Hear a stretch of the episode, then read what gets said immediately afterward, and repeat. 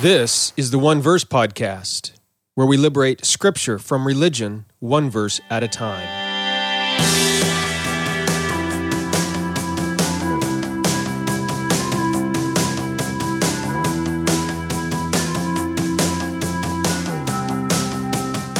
Welcome to the One Verse Podcast. I'm your teacher, Jeremy Myers. This is episode number 87, in which we're looking at Jonah chapter 3, verses 6 through 8.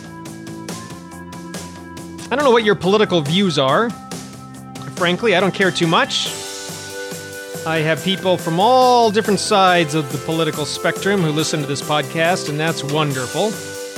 But however you categorize yourself left, right, conservative, liberal, Democrat, Republican those are some of the options we have here in the United States, anyway. I'm not sure what they might be in your country. But however it is, I imagine that you have fairly strong views about the violent actions of other people, especially those on the other side of the political aisle. You condemn their violence, right? Their violence is unjustified, it's wrong. It should be condemned in the strongest possible ways, right? Their violence needs to stop because it's evil, right? But along the same lines, uh, this week here in the United States, we remembered the anniversary of the tragic terrorist attack on 9 11. And uh, Western countries have been waging war against terrorism ever since. And sometimes I'm not sure who's winning that war. In fact, sometimes I wonder if there might not be a better way to defeat terrorists. It sometimes seems that our violence against them just increases their violence against us. So I wonder if there is a better way, another way, to defeat violent groups of people, violent terrorists, you know, violent enemies. What would God do? What would Jesus do? I wonder if there's a better godly way to defeat terrorists. Well, that's what we're going to look at today. We're going to see how God brought a violent and evil empire, Assyria, to its knees in sorrow and repentance. So, we're going to see what we can learn about that. And if you want to defeat evil, if you want to beat an evil empire, maybe the best way is to follow the example of God, which is also the way of Jesus. Now, speaking of how Jesus defeats evil, if you haven't yet bought a copy of my book, Nothing But the Blood of Jesus, this is the week to do so. September 10th through 17th. Uh, that's 2017, year 2017. So if you're listening to this sometime in the future, well, sorry you missed it. Uh, but anyway, if you are listening to it this week, September 10th through 17th, buy the book this week because those who buy the book this week will get a bunch of bonus materials that I want to send to you and you're saying, yeah, but Jeremy, I bought the book in the past. Don't worry, these bonus materials are available to you as well. And I'm going to explain at the end of today's podcast episode how you can get those bonus materials if you buy the book. Okay? So keep listening. So in Jonah 3 5 last week, we learned that uh, in response to Jonah's half hearted proclamation of God's message, the entire city of Nineveh responded and repented, from the greatest to the least, uh, Jonah 3 5 says. And uh, verse, verse 6 shows that after all the people of the city had responded, uh, the king of Nineveh also hears God's message and responds. So uh, the repentance isn't exactly from the top down, uh, but from the bottom up. And that's typically the way things happen. Uh, it starts with the people, and then it ended with the king, who then, ironically, issues a royal decree, you know, a citywide uh, repentance policy. So again, typical governments here. Uh, it's sort of ironic that the king's the last to respond, but he issues a decree to enforce what the people have already been doing anyway. All right. Of course, uh, the king goes a little bit further and he instructs the animals also get involved. So, who was this king? Well, uh, scholars think it was probably Ashur Dan III. We don't really know for sure, though, and frankly, it doesn't really matter. Whoever the king was, and however the king heard, the text says, verse 6, that he got up from his throne, laid down his robe, covered himself in sackcloth, and sat in ashes. So, sort of as I mentioned last week, uh, sackcloth was made from goat's hair, and it was the normal clothing for the poor. They couldn't afford anything else. Uh, for prisoners, Uh, that's just what they gave them to wear, and for slaves, uh, and and of, by those who mourned. Uh, now, oh, another group of people that wore sackcloth, by the way, was Hebrew pro- uh, Hebrew prophets. You can read about that in 2 Kings 1 8, Zechariah 13 4, uh, Mark 1 6, um, and so on. Okay?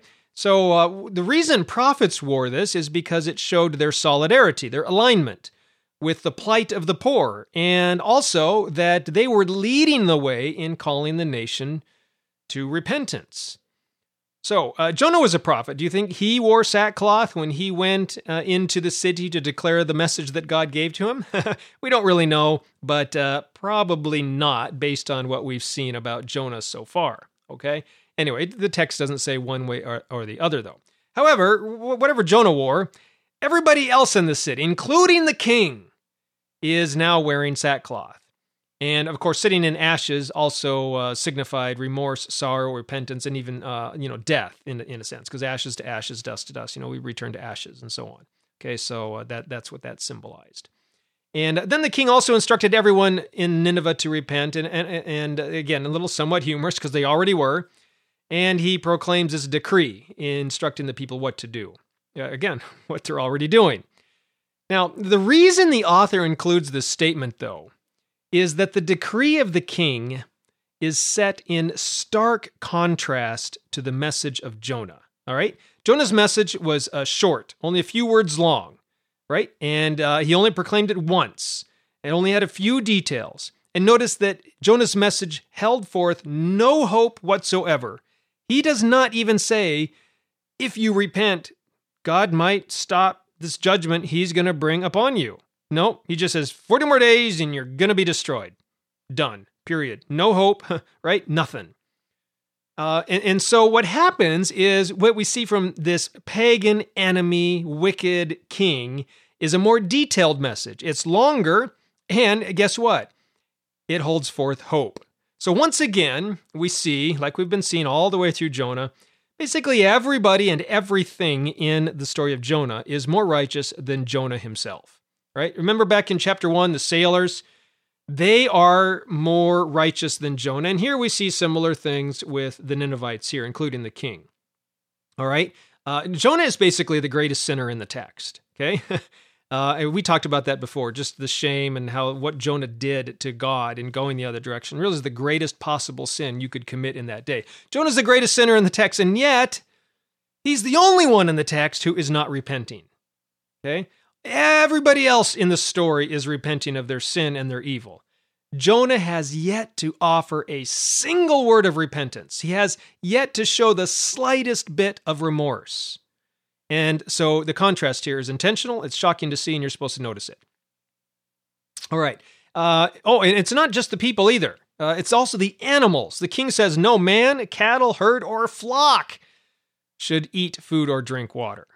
Okay, everybody, everything is supposed to engage in a total and complete fast, not only from food, but also from water. Now, how did they do this with the animals? Clearly, it would have been up to the owners to make sure that the animals didn't eat and didn't drink, keep them chained up, keep them away from food, keep them away from water. But but why would they do that? Why why would the king, why would the owners want the animals to fast? Well, back uh, back then in ancient uh, Near Eastern mindset, it was possible for hum- or animals to sin. I don't know if you knew that. You can read about this in Exodus 21, uh, where it basically says that if a uh, you know an animal kills a man, then the animal's supposed to be put to death, right? So the animal is guilty of sin there, and you need to kill the animal for because of its actions. All right, so you know basically this is sort of the idea that animals can sin too, and so they're just want to cover all their bases here making sure everyone and everything repents of every possible sin. So animals and, and, and humans and cattle and flocks and everything supposed to fast. So just as verse 5 said, that this fast really does extend from the greatest, the king, all the way down to the least, which is the animals. All right? And, uh, and then he says to uh, cover themselves in sackcloth again. Again, uh, we, we talked about this. Um, it's a symbol of uh, mourning, sorrow, repentance. Okay, but even the animals, it looks like, they are to be draped in sackcloth. All right. So, um, uh, but again, it, the king doesn't just stop though with instructions about fasting and sackcloth. He also tells the people to pray. Uh, he says that everyone should cry out to God with might. All right, they are to pray urgently to God. Uh, literally, they are they are praying as if their lives depend on it. And, and the implication of the text here is that it's again, it's not just the humans who are crying out, but the animals. Of course, the animals don't really know what's going on. The reason they are bleeding and mooing and baying and quacking or whatever it is they do is because they're like, hey, where's our food? Where's our water? okay, that's why they're crying out. But again, it would have been a, a great uproar, great, great cacophony as they all repent and plead for deliverance from destruction. Now, beyond just praying to God, though, beyond the fasting and the praying and the sackcloth, all right, the king also wants the people to change the way they live. This is a real key to repentance. He tells everyone to turn from his evil ways and from the violence which is in his hand. I don't know if you remember, one of the main questions in the book of Jonah, there's uh, several questions, but one of them is, What is evil? And here we see evil equated with violence. Uh, the word violence here is Hamas. Okay, so um, that's what uh, that's what the king tells people to turn away from. As part of their repentance, they're to turn away from evil, which means turn away from violence. And this equation of uh, evil and violence really is a common theme in Scripture. Uh, sin in the Bible, if you've taken my, well, you read my book, Nothing But the Blood of Jesus, I do talk about this in that book. Uh, but also, we'll be talking about it a little bit more in my course, the uh, Gospel Dictionary. But anyway, in the Bible, sin is often equated with violence. In fact, uh, we could say that the defining characteristic of sin is violence. Where there is sin, there is violence, and vice versa. And uh, this is especially true in Scripture when it comes to the characteristic sin of powerful governments and empires. Okay? Uh, the primary method that the kingdoms of this world rule over others and exert their authority is through violence. The, the, the power of the sword, and uh, the king, as, as, the as the leader of Assyria, and of course the nation of Assyria itself, that was quite guilty of such violence. And, and so this is why the king calls for all such behavior to cease. Stop evil, which means stop your violence. All right. Now, now we'll talk about this uh, more in a couple weeks, uh, two weeks, I guess, or so, when we look at verse 10, where we read that, Are you ready? God repented of the evil he was about to do to Assyria. That's a tough verse. Does God uh, does God perform evil? Does, does God need to repent? Anyway, we'll, we'll discuss those questions when we get to verse 10. All right. Um, but but here we we do see that the king calls the people to repent and to turn from their evil ways. Specifically, they're to turn from their violence. Okay, and uh, in this way, and this sort of gets back to how I started the podcast episode. God stops the violence of Assyria without any violence. All right. Most people today think that you need violence to stop violence. Uh, that that uh, you know, it, fight fire with fire. But but here, in fact, all the governments of the world believe this. They think that those enemies over there are violent towards us, and the way we need to stop them is engage in greater violence towards them. Of course, that just encourages our enemies to engage in greater violence towards us. Uh, all the governments of the world the empires of this world try to exert their power and influence through violence. Uh, which is why there's really no worldly empire without violence. Uh, empires of this world expand their power and influence through violence. But I want you to notice this is not God's way. God does not rule with violence like the kingdoms of this world, at least not what God is how God is revealed in Jesus. You know, Jesus says, My kingdom is not of this world. Does he mean that his kingdom is otherworldly, heavenly? Well, sort of. But what he really meant is that he doesn't rule according to the same principles and values and methods as the kingdoms of this world do. The kingdom of God, God's kingdom, the kingdom Jesus inaugurated, is for this world and it is in this world. It's just not of this world. It doesn't come, adopt, uh, it doesn't come from or adopt the values and principles and ways of ruling that the kingdoms of this world operate by. The, God's kingdom, the kingdom of God, the kingdom that Jesus brought, uh, is ruled by mercy, grace, love, and forgiveness, not with power and violence like, like worldly kingdoms are. All right? So, as, as Christians, as members of the family of God living in this world, you know, how are we supposed to live? How are we to be in this world but not of it?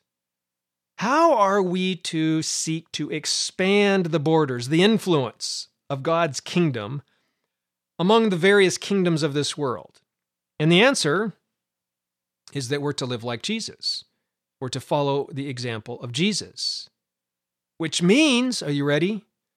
One thing we must not do is try to defeat the powers of this world with worldly powers. All right, we, we must not try to fight fire with fire when it comes to violence, to defeat violence with violence. And the reason is because violence always and only leads to more violence. The best way, it seems, from Scripture and from experience as well, by the way, uh, to, to expand the kingdom of God and to defeat evil and violence in this world is to beat evil and violence and the evil empires exactly the way God does it here in Jonah 3. All right, Jonah obeyed God reluctantly, minimally, right? We saw that 3 4. But at least he obeyed God. At least Jonah did go, he, at least he, he could have, right, gone in with a sword and shield and started killing people on the street. He could have done that. Um, he, he could have tried to hatch an assassination plot, you know, go find some assassins in the city and pay them money to try to go kill the king of Nineveh. He could have done that, right? But he didn't. At least he did what God said and he proclaimed God's message to the people of Nineveh. He didn't do it very well, but at least he did that and he didn't try to do anything else. And notice that it was enough. God didn't need bombs, he didn't need swords, he didn't need violent resistance to overthrow an evil empire. All he needed was people who would speak the truth in love to others. In our modern political climate, it's not uncommon to see people from all sides of the political spectrum calling for violence against their enemies, while at the same time condemning the violence of our enemies, right? Our violence is good, their violence is bad. And so all sides, though, are justifying their own violence while condemning the violence of their opponents. Their violence is evil and wrong. Ours, though, ours is a righteous cause. Look, from God's perspective, all violence is evil. Uh, uh, evil is best defined as violence. They're synonyms, basically. So that means your violence, my violence, our violence, it's all evil. So is the violence of our enemies. Yes, our opponents, our foes. Absolutely. That's evil as well. But all violence is evil. So that means we shouldn't try to fight violence with violence. All you're doing is fighting evil with evil. In such a situation, are we any surprised that evil wins? If you fight evil with evil, who's going to win? Evil. No matter who wins. So, what God wants us to do is to live holy, just, righteous, loving, gracious, merciful, generous, and forgiving lives. And then let Him use our gospel saturated words and actions to change this world one life at a time. Until eventually it's all turned upside down for Him. Just as it happened in Nineveh, word spread from one person to another until there was a citywide revival. Note that uh, it wasn't even necessary for Jonah to plead his case before the king, right? Push for national laws, reform, nothing like that. Didn't try to have to get rid of the king. Nothing. Just preach the message that God told him to preach and let God take care of the rest. It's only after the people as a whole responded to the message of God that the king took notice and made a decree about it, right? Jonah didn't didn't uh, try to get that law, that decree passed about repentance. It's after uh, God had worked in the hearts and minds of all the people of Nineveh. Look, the, the focal point of God's work in this world, it's not in palaces and throne rooms of kings and presidents. It's in suburbs. It's where you live. It's in your workplaces, in your living rooms, in your family rooms, in your dining rooms, on your commute, in your cars. That's where God is most at work in the world. And that means by loving others, sharing Jesus with others, living like Jesus with others. That is how God's work gets done in this world. So, do you want to defeat an evil empire? Whoever that might be. Look, uh, let corruption and power implode upon itself. You don't need those tools. But when it does, then we can come along with love and forgiveness, lift our enemies up alongside us. As we've seen with Jonah, it really doesn't take much. Smallest word, quietest word will do. But as we love like Jesus, God works through his Spirit to convict the world of sin, righteousness, and judgment. And he brings the world to its knees in repentance, just as we've seen here in Jonah. So, look, don't worry about making a big splash, starting a great cause. Just love people in front of you and then let God take care of the rest. Now, I know that this connection between evil and violence is difficult for some, especially how to handle evil and violence. Again, we humans tend to think that our evil is good evil, or I'm sorry, our violence is good violence and their violence is bad, but uh, this is called the myth of redemptive violence, by the way. It's, it's a lie, a myth, that there is good violence, redemptive violence, violence that can help things. Violence always just begets more violence. I wrote about this in my book, The Atonement of God, but I also wrote about it in my book, Nothing But the Blood of Jesus, and this is the week to buy a copy if you don't have one already. All right, if you buy a copy of Nothing But the Blood of Jesus uh, during the week of September 10th through 17th of 2017, uh, what you should do if you bought a copy this week, or if you bought it in the past, that's fine too. But after September 17th, this offer will no longer be available. Anyway, what you should do is send me an email with your proof of purchase. Just, just send me an email saying that you bought the book. Okay, it's an honor system. I'll trust you and um, send the email to bloodofjesus at redeeminggod.com. Okay? Blood of Jesus, one word, at redeeminggod.com. And uh, when you send me that email, you know, after I after the week's over, I will respond to you with your bonus materials, which is going to be some audio and video and uh, other uh, some other resources basically that go along with the book, Nothing But the Blood of Jesus. My free gift to you as a thank you for buying the book. Thank you very much. Okay, and if you're happening to listen to this before that week is over, please tell other people on Facebook, Twitter, blog, whatever, friends and family about this offer as well so they can get the free resources. And then uh, once you purchase it again, just send me an email saying I bought the book. Uh, send the email to bloodofjesus at redeeminggod.com. Okay? Sounds good. All right, next week, we're going to look at the final thing the king of Nineveh said. If you're looking in your text, you might have realized that I didn't get to verse 10, which is also something the king says. And this is where he makes some surprising statements about the behavior of God. Does God commit evil? Does God need to repent from evil? The king seems to think so.